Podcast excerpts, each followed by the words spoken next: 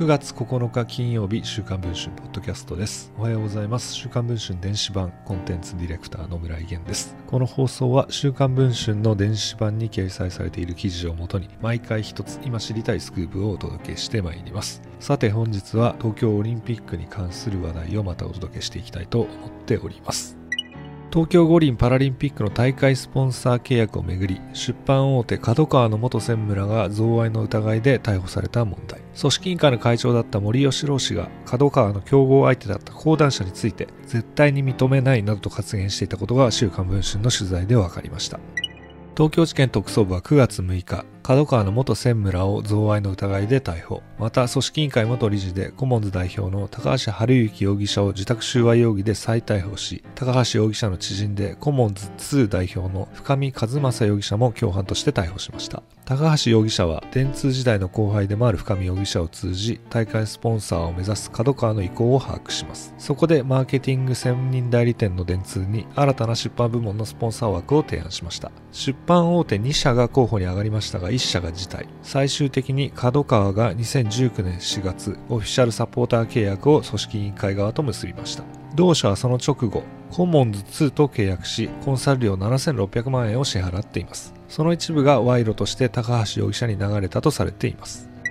辞退した出版大手とは講談社のことでした。1964年の東京五輪では現在の野間社長の祖父が業界団体のトップとしてポスター集作成や組織委などの寄付も行ってたこともあり今回の東京オリンピックでも早くからスポンサー契約を検討していたといいます。なぜ講談社を辞退することになったのでしょうか。当時組織委員会会長だった森氏が取材に応じたのは2020年初夏のこと。森氏は講談社だけは絶対私は相入れないんですよとし講談社への不満をひとしきり述べた上で以下のように語っていました。私がこの間組織委員会になってからある会社が契約のあれをしたいというので何をやるのかと思ったら相手が講談社だった。私は絶対認めないと言った。何かって俺はこんなものを認めるならやめようと思うと言ったらみんなびっくりして。その結果どうなったかというと森氏はこのように説明をしていました。講談社を辞めて別の出版社を連れてきたけどね。最終的に講談社は辞退し2019年4月角川が出版社枠の大会スポンサーに選定されました。元東京地検特捜部の若狭弁護士は次のように指摘をしています。森氏に金銭が渡っていなくても高橋容疑者が角川から賄賂を受け取っていることを分かった上で講談社にスポンサー契約を辞退するよう迫っていた場合収賄の共犯になる可能性があります。恣意的な思惑で事態を強く迫った場合は業務妨害罪に抵触しかねません。いずれにしてもみなし公務員である組織委員会会長には極めて高い公平性公益性が求められます。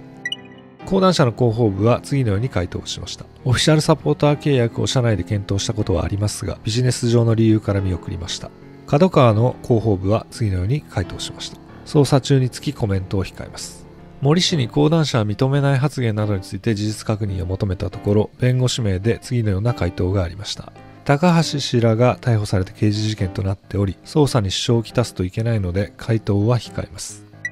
出版社枠のスポンサー契約では森氏の意向がどのような影響を与えたのか。本当に角川側から高橋容疑者への賄賂だけが問題なのか。みなし公務員でもある組織委員会会長の権力は極めて大きく特捜部によるさらなる実態の解明が待たれています。現在配信中の週刊文春の電子版では森氏の講談社について語った音声の詳細のほか森氏と角川会長との関係そして青木前会長が森氏に現金200万円を渡していたとする問題などについても詳しく報じています。電子版の記事の方もぜひチェックをしていただければと思います。ということで本日の週刊文春ポッドキャストはこの辺りで終わりたいと思います。また次の放送をお待ちいただければと思います。